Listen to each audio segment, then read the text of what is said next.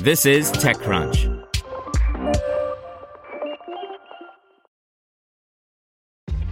This episode is brought to you by ShipStation. You know, some things take a lot of work, like sending little robots to far off distant planets. And just as that's challenging, so too is running a successful e commerce business, especially when there's so much to do. So I want to introduce you all to ShipStation. Now, I love using ShipStation because of its easy to use dashboard, which makes managing orders and printing labels a breeze and super smooth. Oh, and the customer service is just out of this world. It's exactly what you need to help grow your business. Sign up for your free 60-day trial at shipstation.com slash technews. That's shipstation.com slash technews. This podcast is supported by Tools and Weapons, the podcast hosted by Microsoft Vice Chair and President Brad Smith. Each episode features insight you won't find anywhere else from the center of the conversation surrounding emerging technologies like AI. Right now in the podcast, you can hear a special episode where Brad Smith lays out Microsoft's vision for a vibrant marketplace driving the new AI economy. To hear more, follow or subscribe to Tools and Weapons with Brad Smith wherever you get your podcasts. Welcome to TechCrunch Daily News, a roundup of the top tech news of the day. TechCrunch launches a major new initiative, Amazon tests a smart shopping cart, and ICE backs down from its controversial student visa rule change. Here's your Daily Crunch for July 14th, 2020. The big story is back in June, we published a story with the rather grandiose headline, How We're Rebuilding the VC Industry. It was, in effect, announcing the TechCrunch list, which has been a months long project to bring more transparency to who actually writes first checks. To read a list of the 11 VCs who got the most enthusiastic recommendations from founders and browse the full list, an Extra Crunch membership is required.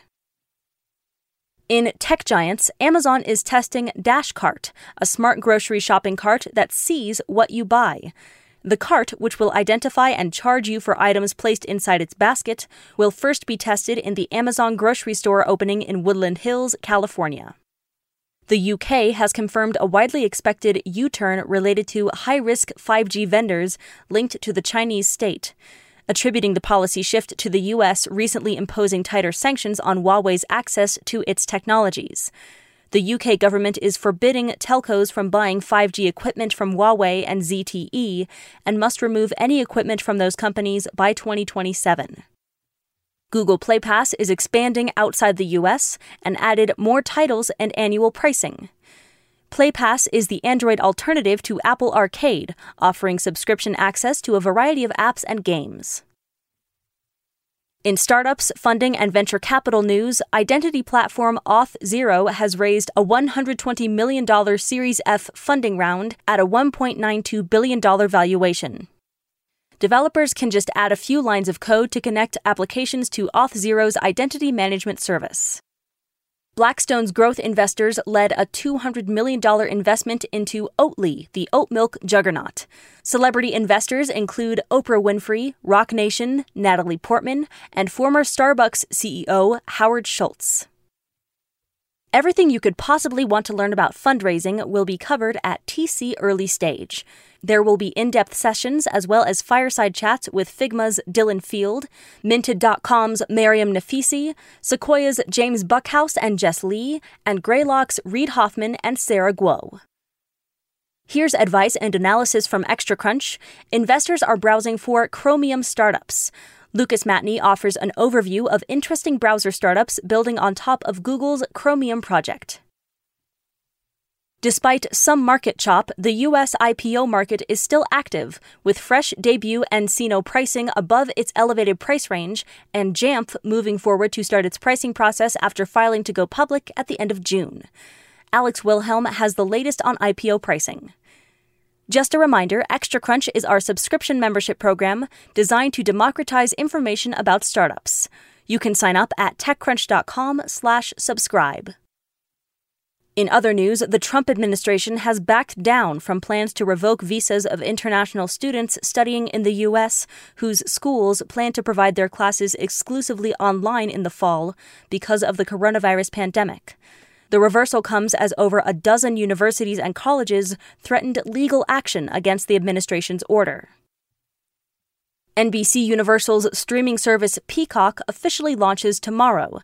The service has already been available to parent company Comcast's Xfinity X1 and Flex Cable customers since April, but tomorrow marks the launch to a general audience, with anyone in the United States able to sign up and access Peacock on a range of devices, but not Roku or Amazon Fire TV. And finally, the original Nintendo Entertainment System turns 35 years old tomorrow, and to celebrate, LEGO just announced another fantastic looking set scheduled to arrive later this summer. The NES building kit features a buildable console, cartridge, and controller. Even the RCA ports are present on the system's side. The game can be loaded into the system and locked in place, and the controller has its own cable that plugs directly into the front. That's all for today. Check back weekday evenings for more from TechCrunch or go to TechCrunch.com. Want to learn how you can make smarter decisions with your money? Well, I've got the podcast for you. I'm Sean Pyles, and I host NerdWallet's Smart Money Podcast. Our show features our team of nerds, personal finance experts in credit cards, banking, investing, and more.